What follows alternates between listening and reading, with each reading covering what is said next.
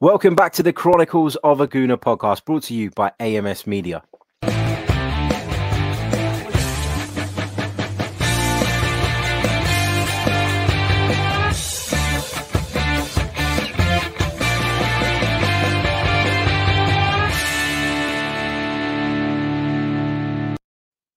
Hello and welcome back to the Chronicles of a Gooner, the Arsenal podcast brought to you by AMS Media. As ever, I'm your host, Harry Symeou, and I'm delighted to say that we're going to be talking about a victory this morning. I can't wait. Um, Arsenal back to winning ways finally, and joining me uh, to discuss the proceedings at St Mary's yesterday is none other than James Cook. James, welcome back to the show, mate. It's been a while. How are you?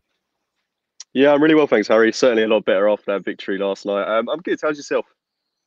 Yeah, not too bad, mate. Can't complain. Um, I was getting a little bit uh, fed up, a little bit wound up. You know, we came back from this break. We were all buzzing to see football back, and then uh, we got off to the worst possible start. But uh, I'm glad to say that we're back to winning ways. And of course, Arsenal took all three points from St Mary's yesterday. Uh, goals from Eddie Nketiah and Joe Willock, the two youngsters, um, repaying, I guess, the faith that Mikel Arteta has shown in them um, since he's taken over. He's given them a lot of game time and, and they repaid him finally, which was lovely to see. Um, just going to start off by taking you guys through a, a, few points from the game, and then I'm going to get bring James in uh, to have a look at those. Let's start off with the the starting eleven, and we Mikel Arteta went with Emi Martinez in goal. Not that he had much choice. Um, the back four, or well, it looked like a back four initially on paper, but it was Bellerin Mustafi holding Tierney, and Saka actually ended up playing sort of as a left wing back. Um, so it was a little bit of a variation in Arsenal's shape yesterday. Ceballos was in the middle of the park alongside Granit Xhaka, who returned to the team, uh, and then it was Oba, uh, Pepe, and Nketiah uh, providing the attacking threat for the Gunners. Now, James, what did you make of the formation? Because we all thought on paper, I think that Bukayo Saka was going to play as a number 10. That wasn't the case. He ended up playing sort of like a left wing back, Tierney tucking in alongside Holding and Mustafi. Were you surprised to see that? Yeah, I mean, I, I really didn't expect it from Arteta because we've not really seen a three in the back um, from him as of yet. And I mean, the, the way Saka's played in these past couple of games, he's not played the same position more than once. Started on the right wing against Man City, finished that game at left back. Um, played on the kind of like in a midfield free in the game against Brighton, and to yesterday starting at left wing back. I mean, such a great player to have in terms of durability, in terms of adaptability. Such a such a useful player. Um, but no, back three surprised me. It was. I think he started to notice the frailties in our defence, um, and I think he maybe did that with a bit more uh, cover in mind. And I thought Tierney uh, as good as he was at left centre back, uh, I do feel like that position limits him a little bit. Um, I'd much rather see him on that left uh, left flank, just bombing up and down the pitch. I think he's more of an attacking threat in that sense. But then again, when you've got someone like Bukayo Saka, um, he does a lot of that work as well. And it's a very tasty left hand side of the pitch. You've got Tierney, Saka, Aubameyang, um, and it was a lot of where our good play came yesterday. So it was exciting. It was great that we kind of dropped into a 4 2 4 almost, and we were going forward and in possession. Um, so yeah, I think Arteta, tactics wise, I think he got his spot on yesterday. Yeah, he did, and, and I think you're right to to point out the defensive frailties probably forced his hand in in going sort of the way he did. Um, I want to bring up a few screenshots to share with you guys. For those of you watching us on YouTube, if you're listening via the audio, of course, I'll explain those as well. Um, just to touch on a few points from yesterday's game. Now, there's been a lot of talk about uh, Pierre-Emerick Aubameyang playing sort of from the left-hand side. And yesterday, what the formation allowed him to do was when Arsenal did get forward and Bukayo Saka would bomb up that left hand side, it would allow him to drift inside. And actually, I've been doing some research on this for some other work that I've been doing, and it's actually proven that when Pierre Emerick Aubameyang does start from that left hand side, he has a better goals to game ratio, and that's probably because he can drift inside often unmarked by the centre backs. He's arriving later, makes it more difficult to track him. And if you just take a look at this first screenshot that I've brought up. It's the first opportunity that Arsenal had, where of course uh, the goalkeeper got a slight hand to it and it come off the crossbar. But you see where Aubameyang has come from there. It's a long ball over the top from Kieran Tierney, and Aubameyang has come from that left hand side, and it's that angled run in behind the Southampton defense that makes him so so difficult uh, to pick up. So you know, as much as we'd like to see him through the middle at times, I don't think it's a complete misfit to have Pierre Emerick Aubameyang coming from those left hand sides. Very similar to the way Thierry Henry used to do it. I think Aubameyang has found a bit of a a niche there in the way that he can get into those positions and cause problems for Southampton. So yes, there's an argument that he should play through the middle more often, but Mikel Arteta clearly sees a benefit in him coming from that left hand side. Now, James, I want to get your take on the opening goal, um, which of course came from this situation here that you guys can see on your screens. Eddie Nketiah closing down the goalkeeper, but at this point, as you can see on your screen, there's what a good 20 yards between Eddie Nketiah and the goalkeeper. Goalkeeper looks as though he's going to receive the ball really, really comfortably. This is a why I was so pleased to see this goal was because this was opportunistic. This was created purely by Eddie Nketiah's enthusiasm to close the goalkeeper down and nothing more than that. It's just sheer hard work, it's determination, and it's somebody who wants to make his mark. How impressed were you by the way he stuck to the task there and ended up getting on the end of that? Yeah, really impressed, mate. And I think he's showing exactly why he's getting in the team ahead of Alex Lacazette at a minute. Uh, as much as I love Lacazette, um, I mean, the fact of the matter is, Eddie Nketiah's last away goal was against Burnley before he went out on loan. And Lacazette, I don't think he's even scored in that period since Eddie's been away from the team. So I think he's showing that his youth, his productivity, his work rate is playing such an essential part in leading this Arsenal line in these games away from home where we've got to work a bit harder. And he's created an opportunity not just for himself, but for the team as well we really needed that goal because it was just after that Aubameyang miss, um, and I think we were all kind of seething that Aubameyang hadn't taken that opportunity. So Eddie's worked hard. He's, he's created that opportunity, and um, as I say, I think he, he's proved exactly why he's starting in these games away from home. And he's a lot quicker than I thought he was as well to close that ball down. He's got an awful lot of pace about him, very strong as well. And I mean, a lot of people. I think they're under the impression that um, he's a player that you know might not make it at Arsenal. But I mean, if you compare him to the strikers we've had in the past that we've been so hopeful of, Akpom, Benik Afobe, um, I mean, he, he he he outshines them massively. Uh, he scores goals. I mean, what, what more can you say about him? He, he hasn't scored any worldies yet, but he's been in the right place at the right time. Links up really well with the players around him. Um, sorry, my hay fever is dreadful today. And, I've got uh, just... the same. Don't worry. um, and I think he's just a player that works so well in this Arsenal team, both at home and away from home. And fact of the matter is, when he's scoring goals, I mean, there's no reason not to really uh, drop him. Absolutely, and and what I really liked about it, Mikel Arteta has made the point, hasn't he, that he wants to see more from his forwards in terms of them closing people down and working harder. And what I like about this one, uh, this particular goal, is we talk about the opportunism, we talk about Eddie Nketiah uh, going to close down the goalkeeper, but this is a really smart press, isn't it? Because the goalkeeper should pick out a player here. He should find his own player. I don't know why he's tried to go. Um, I think it was for Højbjerg, who's in that midfield just out of your screenshot there. Um, but what you see here is Nketiah closes down that channel. It's not just a headless chicken press, as I would call it, where you're just coming for broke eyes on the ball and just running at full steam. He's he's purposely closed off an angle to one of the players, making the goalkeeper have just one option. Unfortunately for Eddie Nketiah on this occasion, the goalkeeper picked the wrong option, and then there he is um, to to nick the ball and get in behind and go and finish that. So really opportunistic. Uh, but for me, it was great to see a player show that enthusiasm to try and make an impact. And as Mikel Arteta said after after the game, if you if you press uh, the opponents, if you can be alert and be on top of things, you will uh, get change uh, from some of their mistakes. And it's really, really important that we cash in on those. Um, before I move on, actually, I'm going to bring in just this next screenshot while we were on the point of Aubameyang. Um, and again, we saw an opportunity early in the second half where a ball came over the top from Emi Martinez. Fantastic pass, by the way, almost Ederson-like. And again, we saw Aubameyang drift in from that left hand side.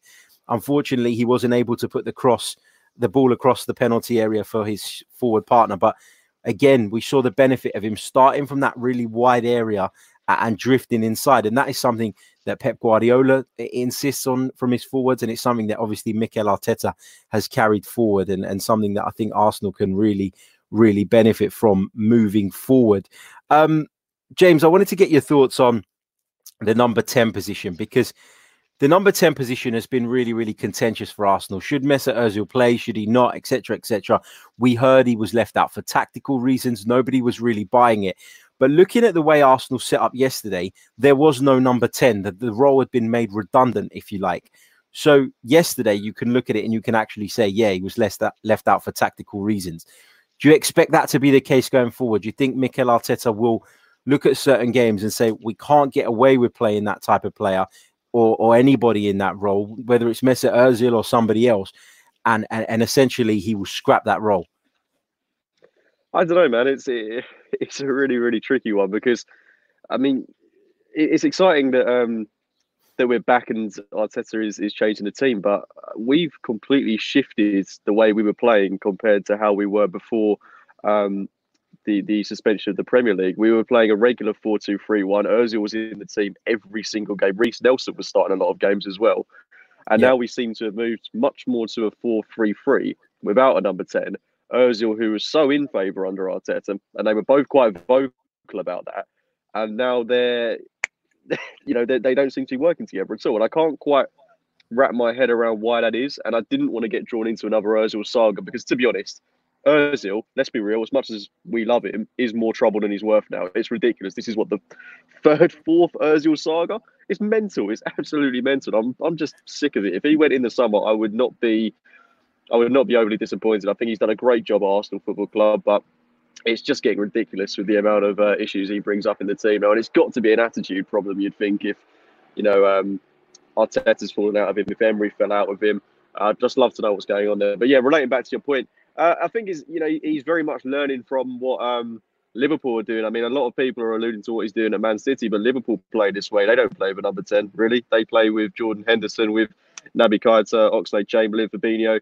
Um, they've not really got a number ten in their side, and I think that's maybe what um, Arteta's looking to do. If you look at the front three we play, uh, Aubameyang, uh, Nketiah and Pepe, I think he's trying to elude what they're doing with Firmino, Salah, and Mane, um, especially with Mane drifting in from the left. I think he's trying to draw comparisons to Aubameyang. So I think it's, it's much more Liverpool that he's trying to replicate rather than Man City.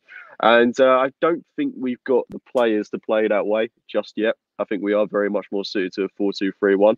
But I mean, this team can adapt. There's no reason why not. And I'm excited to see how we're going to play when Lucas Torreira comes back into the side because I think he could be quite instrumental in the way we line up going forward. But um, I think it's not a bad decision to be honest because I don't think um, traditional number tens are essential in the way teams play anymore. I can't really think of many sides in the Premier League that have a traditional number 10. City don't really seem to play with number 10.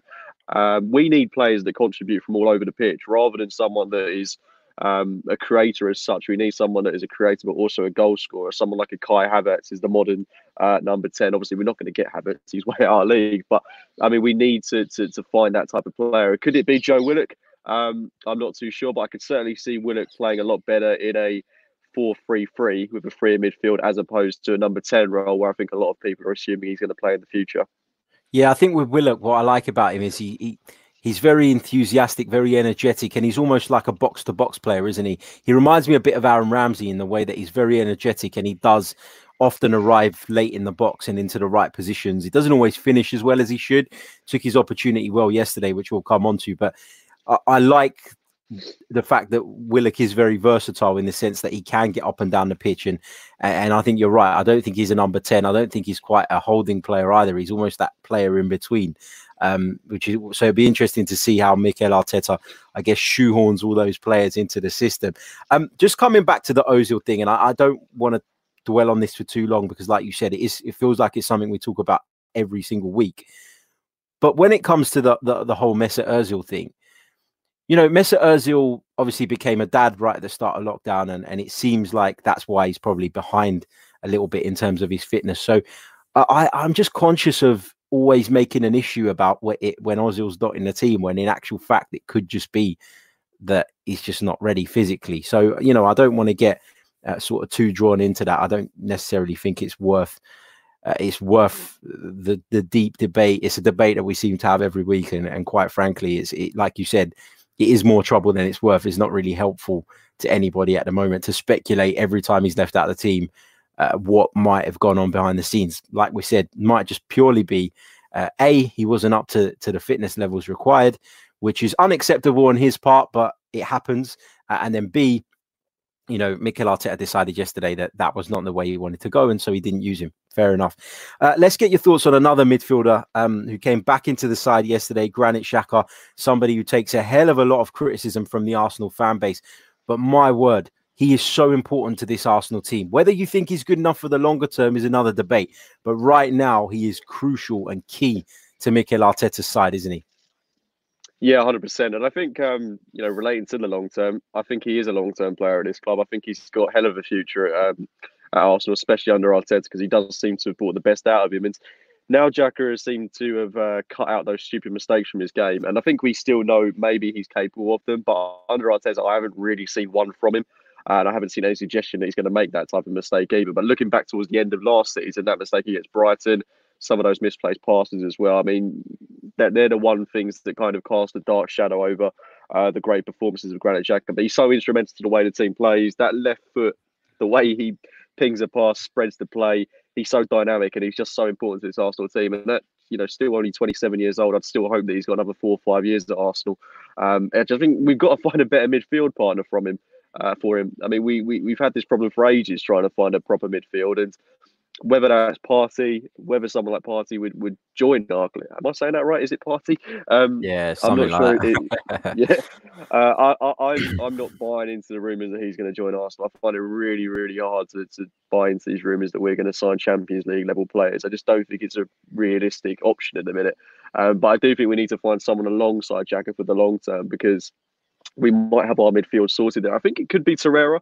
But then I think if we are going to play those two, there's no goals there, which is the only worry. Um, and we need to find someone just ahead of them to put the ball in the back of them. Maybe that could be Willock. Maybe that could be a midfield free in the next couple of years. Who knows? But it's it's exciting what we've got with Granit Xhaka. And after what happened in the game against Crystal Palace earlier on in the season, I am uh, I'm over the moon for him to be honest because I think he he does he, he does deserve to. I think as, as long as people are praising him, um, as well as people are praising him, I think also people aren't really pointing the finger at him either.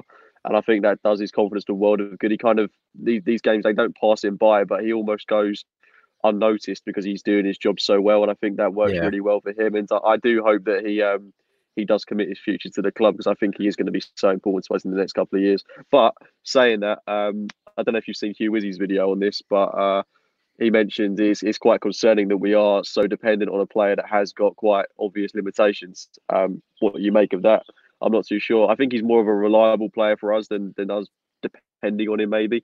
Uh, but it's it's an interesting one. It's, it's certainly one that's going to divide opinion. Yeah, I mean, for me, I've always said that. Do I think that Granit Xhaka is the, the the ultimate midfielder? No, I don't. Do I think that he's got limitations? Of course, I do.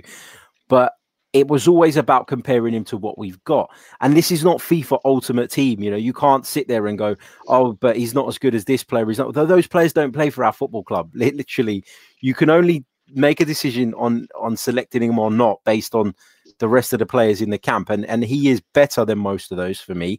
He's clearly improved under Mikel Arteta, and that's not because he's become a completely different player overnight for me. That's because he's doing a job that he's been asked to do in the sense of he, he's been given a role he's sticking to that role and the rest of the team is set up in a in a more effective way to prevent him from being exposed. So that's why i believe he's improved under mikel arteta. Now um, but there's always going to be this agenda and this stigma attached to the player and it was it infuriated me yesterday after the game because i was working on the chelsea man city game immediately after the arsenal game finished. I didn't really get a chance to go through Twitter in as much detail as I normally would until a lot later in the evening. And there were Arsenal fans saying, you know, how can people say that he's played well? Uh, he gave the ball away almost every time he got it. Um, poor and sloppy in possession. I can remember one pass he tried to play across the field, which wasn't ideal. It almost got intercepted. But then I looked at the statistics and he'd actually completed 85% of his 55 passes in the game. So, you know, it's just it just proves that there are so many agendas out there and people talk about things and I often wonder what game they've been watching because they come up with complete and utter nonsense and an 85% pass completion rate. Uh, you know, there's still room for improvement on that, particularly when you're playing in the position that he does. But, you know, it's by no means disastrous. And I just think that uh, it's going to take a long, long time for that stigma to disappear. And it might never disappear fully um, when it comes to Granit Xhaka Um, let's bring uh, you guys on to uh, the the final goal, um, which of course came from uh, Pierre Emerick Aubameyang chasing down a ball and, and Southampton making a mistake. A defender played the ball uh, back, and uh, Aubameyang. You can see Aubameyang in this position here, and what I loved about this again, it was very similar to the Eddie Nketiah situation in the sense that he stays alert, he stays switched on, he's hunting down the ball, and he c- capitalizes on a mistake, gets in front of the player, of course. He's brought down, red card, uh, free kick, the resulting free kicks taken by Lacazette. It's blocked. It comes back out to him. But then just looking at this screenshot here, you can see Joe Willock. He's he's got his back to the Southampton goal, hasn't he? He's not um, in the right position, in the right shape. But such is the sharpness of thought from from Joe Willock that by the time the ball's deflected, um, it's gone through. Sorry, and the keeper spilt it. Look, he's completely turned around. He's on his bike and he's ready to pounce. And in the end, Joe Willock puts the ball in the back of the net. So we're seeing Arsenal players taking that gamble, showing that enthusiasm, putting in the extra yards, putting in the work, putting in the effort, and getting the reward for it. You know, you don't. You're not always going to score the, the prettiest of goals, but you've got to be alert and take those opportunities when they come along. And we we spoke about uh, Joe Willock and we spoke about him maybe being able to be that player that sort of bridges the gap between the midfield and attack, which is great to see. Um, but another player I wanted to get your take on, uh, James, is uh, Emi Martinez in the goal. What did you make of his performance? I did my player ratings um, after the game for the the podcast patrons, and I gave Emi Martinez a seven. I'd actually had him written down as a six and a half until he made that save from Shane Long, and then I bumped it up to a seven. But he done the simple things right, didn't he? Yeah, I mean that first half, I don't think he, he touched the ball, did he? He didn't have a lot to do. But that second half, when um, we we sort of laid off Southampton and kind of let them play into our hands a little bit, he had a, a hell of a lot more work to do, and especially um, that save from Shane Long, and I think he he made a good save from Danny Ings as well. Um, he did have a very good game, and when you take into consideration that he's not played hardly at all this season, um, he's coming to the team out of nowhere. He won't have been expecting it. And when called upon, he's done very well in this game. And the distribution for that Aubameyang chance, fantastic. I think he's a very underrated goalkeeper, to be honest. And when you compare him to the goalkeepers we've had in reserve in the past, he's a hell of a lot better. Um, I'm looking back to the likes of Emiliano Viviano. Uh, I mean, he, he's a he's a really good uh, option to have within the team. So I'm excited that we've got him. Um, and I think, to be honest, as much as I, I don't want to say it, I think he does deserve to be starting at a club. Um, I, I, mean, I'd love to keep him as Arsenal's number two, but I just think he's he's a bit too good to be a number two, and I think it's going to be hard for him to disperse Leno. I think it's going to be almost impossible for him to do that. But he, he's a player that's 27, um, you know, prime time for a goalkeeper. Really, he's going to want to be playing week in week out. I would not be surprised if. Um, you know, a mid-table Premier League, well, maybe like ourselves, uh, a Premier League club or a newly promoted club from the Championship might come in for him. There's, there's rumours that Leeds are in for him potentially and I think he's got all the capabilities to, to start those type of games. And I feel I do feel a little bit sorry for him because he's never really had a consistent run wherever he's been. So it must be very frustrating for him. And he obviously believes in his ability. And I, am thankful that he stayed loyal to Arsenal. He's been at the club eight years. It's crazy. Um, and yeah, I mean, um, just a good player to have. And I'm I'm excited by uh, what he can achieve in the next couple of months. Indeed, and the Leeds room is interesting, isn't it? Because obviously they're looking to to gain promotion back to the Premier League. They've had issues with their goalkeeper. Uh, Casilla has been charged uh, with racism, and there's a lot of talk that he could up and leave the UK. And you know, Martinez Argentinian, Bielsa Argentinian. There'll be that uh, bond and that respect there between the two. So it, it's a pot- potential destination for him. But I think for now, um, he's got a real opportunity to prove his worth. And you know, we may see. Um, him leave eventually, but this is a good time to put himself in the shop window at least if he is looking um, to, to play more regular football. I think you're absolutely right. I don't expect him to replace Bernd Leno uh, for any significant period of time when the German is fit. So uh, be interesting to see how that works out. Um, just, just finally, James, sort of the last sort of talking point. I wanted to get your take on the way Mikel Arteta managed the game. He's been criticised in the last couple of weeks about his substitutions. I thought he was really unfortunate to lose Kieran Tierney because we had a, a, really good system going, and I know that Sead Kolasinac came on and did a pretty decent job, to be fair, but it, it just feels like another curveball being thrown at him. He finally settles in something. We're getting a good performance, and then we lose another player. And I know the injury to Tierney doesn't look serious. Um, apparently, he was cramping. Understandable. He hasn't played a lot of football, but it just felt like you know, don't let this dislodge what you've done, Arteta. Just keep going. And I thought he managed the game in terms of his substitutions tactically uh, brilliantly, and I think he deserves a lot of praise for that. Yeah, one hundred percent. I think tactically, he's, he's apart from that game against Brighton, I think in the first half against Man City, he actually got his spot on. It was outdone by um, substitutions as well. I mean, that one to Mari, the one to Xhaka, when you look back at the way he was trying to line up those left footed passes into the likes of Nketiah and Aubameyang, could have been a different story in that game against Man City. I mean, we'd probably have lost, but maybe not by 3 0. Maybe we'd have got a goal. Um, and then you look at the game against Brighton, I do think that's where he, he draws a bit of criticism because those substitutions towards the end felt very much like to me, you know, uh, terrible comparison, but I don't know if you remember when we played Blackburn uh, in the FA Cup and they beat us at home with a terrible goal. We brought on Wilshere, Walcott, and I think um, might have been Oxlade Chamberlain. Uh, we just kind of threw everything at the wall. That's kind of what it felt like against Brighton. No tactical nous, just throw everything and see what sticks. That's what I got in the from, from my impression was of that. Um, but yes, I thought he managed it well. I would have liked to have seen us be a bit more offensive, uh, a bit more ruthless in the second half. Got that goal, but we did lay off. We let Southampton play into our hands. I think that's more of a sensible thing to do at 2 0 rather than 1 0, as uh, we saw in the game against Brighton. But um, no, we, we saw it out well. I thought bringing on Maitland Niles in midfield was was really good. He looked very busy for the 10 minutes he was on, by the way. I thought he was he was very good in midfield. Um, made himself very useful. And yeah, Kolasinac played well. And I think they were they were good substitutions. And uh, I'm just glad Arteta's got the win, and he must be personally buzzing that we've kept a clean sheet. Um, defense has performed well. The standing goalkeepers played very well, and two academy products have got on the score sheet. When you look at it in those terms, it's a really good win. How many Premier League clubs can say that they've got two Premier League graduates on the um, on the score sheet? It's great to see. Absolutely. And talking about the defense, because obviously you mentioned the clean sheet there, and that's huge uh, given the way we've defended in recent times. But, you know, I don't necessarily believe that Rob Holding would have nec- would have been in Mikel Arteta's plans as such to start games. Um, but obviously, given the circumstances, the injury to Pablo Mari, Sokratis being out, and then, of course, um, the David Luiz thing where he was suspended do you think that Rob Holding's given Mikel Arteta something to think about now? He seems to be such a calming presence in that defense. He seems to bring the best out of Mustafi as well. And if you remember back to the best run that we had under Unai Emery, I believe that those two were the pairing for most of that period of time. So, is there a, a, a sense now that Rob Holding has staked a claim to continue in the team, and Mikel Arteta's got something to think about now? 110%. Rob Holding since he's come back. I mean, I thought he was unfortunate in the game against Brighton. We should have kept a clean sheet in that game and just fell apart towards the end.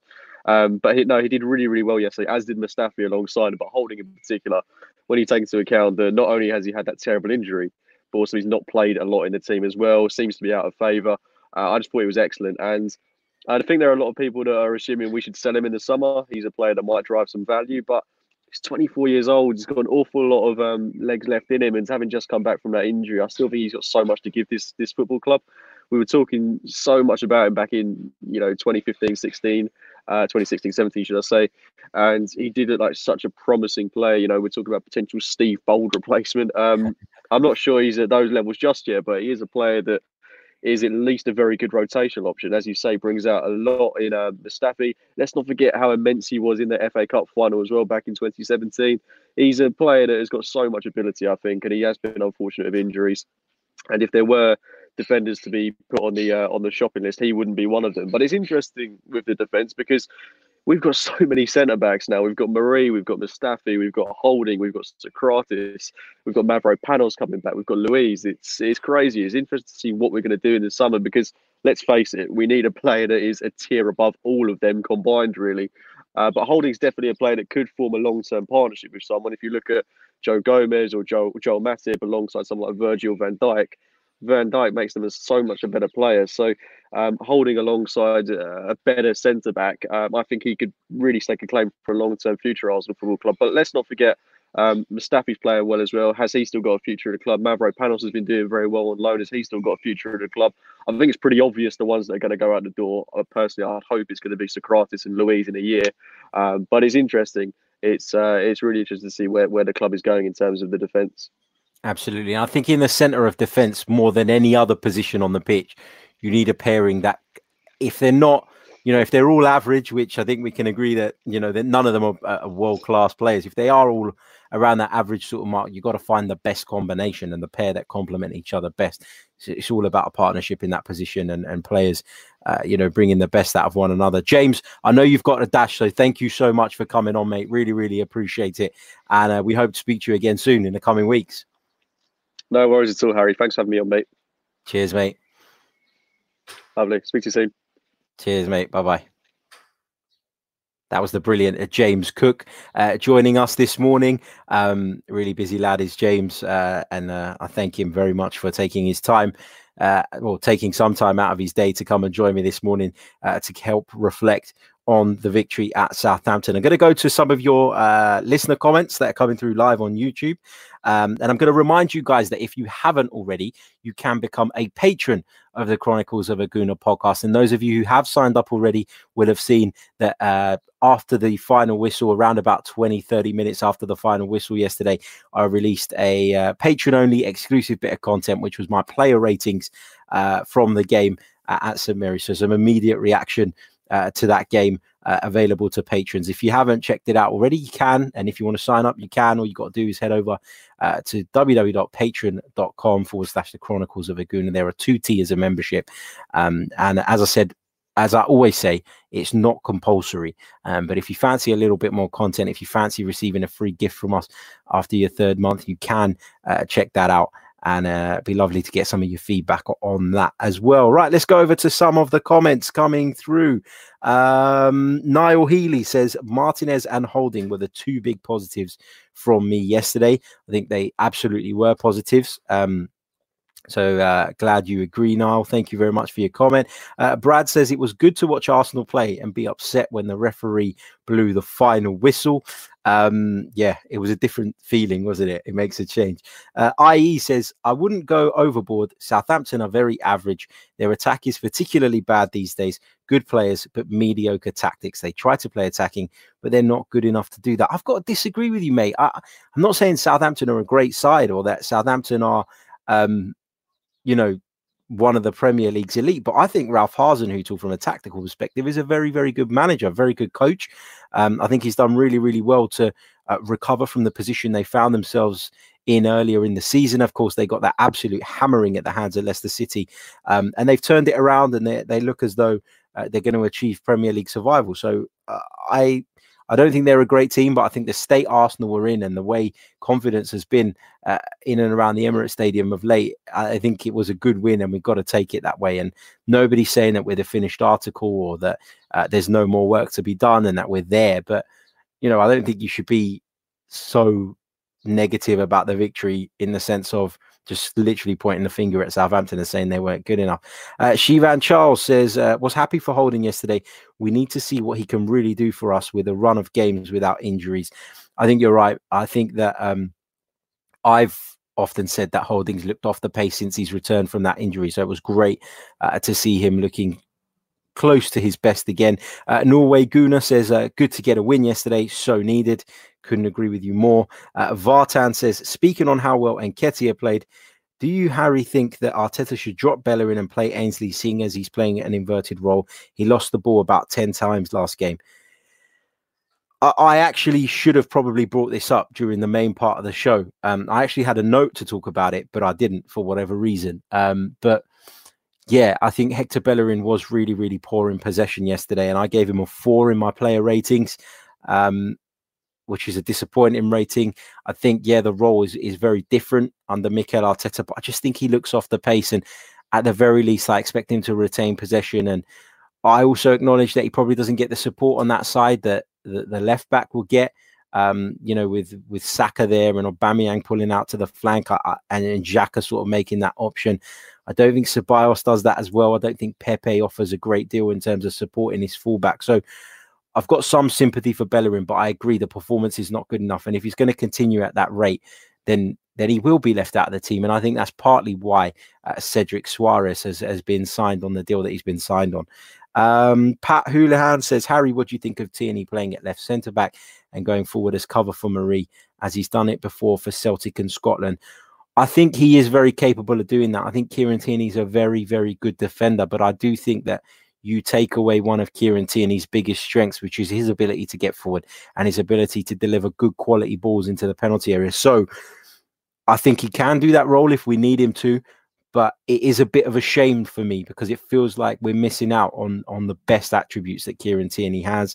Um, talking about the number 10 role, will it be scrapped? Is that something we're going to see permanently moving forward. Joe M says he will scrap the role due to no one being good enough. So he believes Mikel Arteta will decide not to play with the traditional number 10 moving forward. Um, but it'd be interesting to see whether that changes from game to game and depending on the opponent. When we're playing uh, some of the lower teams, if you like, um, at home, will we see Arsenal look to dominate the game a little bit more and therefore add that extra man in midfield? Will we see them away from home uh, opt to go w- the way Mikel Arteta did at Southampton, which is by playing with three central defenders as such, Saka and Bellerin making it a back five when Arsenal are without possession? Uh, not entirely sure. Um, what else have we got here? Um, I think this was when we were talking about Granit Xhaka. Chris said we need ball progressing and keeping players. I think you're right. Um, but as I said during the, the, the main part of the show, we can't just magically make players appear. Like we can't just click our fingers and get this midfielder and that midfielder. It's about making the best of what we've got. And I think there is uh, no argument that Granit Xhaka is one of the very best that we have at the football club. If people want to say he's not good enough moving forward, I'm okay with that. I can accept that. It's an alternative viewpoint to mine. I think he can provide something for Arsenal in the years to come, but I accept that point and I, I think it's a fair one. Um, let's see what we've got uh, in terms of Emi Martinez. Graham Sutherland says Martinez is solid and can deliver a decent kick out. I think James alluded to that. Uh, that his distribution was good, and I thought he was uh, pretty solid in between the sticks and done the simple things right. Uh, Vincent says Holding is showing the form he was before the injury, um, which is great. Um, I think he's on his way back to his best at least. Uh, duh, duh, duh. Let's see um, what else we've got here. Uh, touching on Dani Ceballos, uh, Dylan Hawker says Dani Ceballos looked slow and lackluster yesterday. I'm happy he doesn't want to come here on a permanent deal. Yeah, I don't think he had a great game again. Uh, Dani Ceballos, he got six out of ten in my player ratings just because positionally him and Granit Xhaka did exactly what was asked of them, but he didn't look as confident on the ball. He didn't look as um, as uh, you know he's normally very busy in possession. He twists and he turns and he tries to create spaces and he tries to progress the ball forward. He didn't really do that uh, a great deal yesterday. So I get why people are not um, are not too enthused by his display. And Chris says Dani Ceballos won't even start for the Real Madrid B team. Honestly, mate. Uh, just finally, uh, Sir Antonio's block says Martinez was great. No nonsense. So plenty of praise coming in the direction of the Argentine goalkeeper. And uh, he's going to need that confidence because it looks as though Bernd Leno is likely to miss the remainder of the Premier League season. But thankfully for us, um, it's not as bad as we first feared, which was a bit of positive news that we received last week. My big thanks to every single one of you for tuning into today's live edition of the podcast. Um, we're going to be back tomorrow morning looking ahead to the trip to Sheffield United in the FA Cup. So do come and join us. We'll be going live around about 10 o'clock, I think it's a Saturday. So we'll go a little bit later. Uh, thank you all for your continued support. Don't forget, if you want to become a patron, uh, check out the link below um, and you can get access to exclusive content and there'll be plenty more of that coming your way we released our first bit of exclusive um, uh, content yesterday, but we'll be moving forward and bringing you with more of that, including some interactive shows where patrons will be invited to take part. So, uh, as I said, thank you very much for your participation, your interaction, and for tuning in. Don't forget to hit the like button, subscribe, share. You know the drill by now. If you're listening via the audio, leave us a review on Apple Podcasts or wherever it is that you listen to your shows from. And uh, we'll be back very, very soon with more. So until then, take care, enjoy the weather, enjoy your day, and uh, up the Arsenal.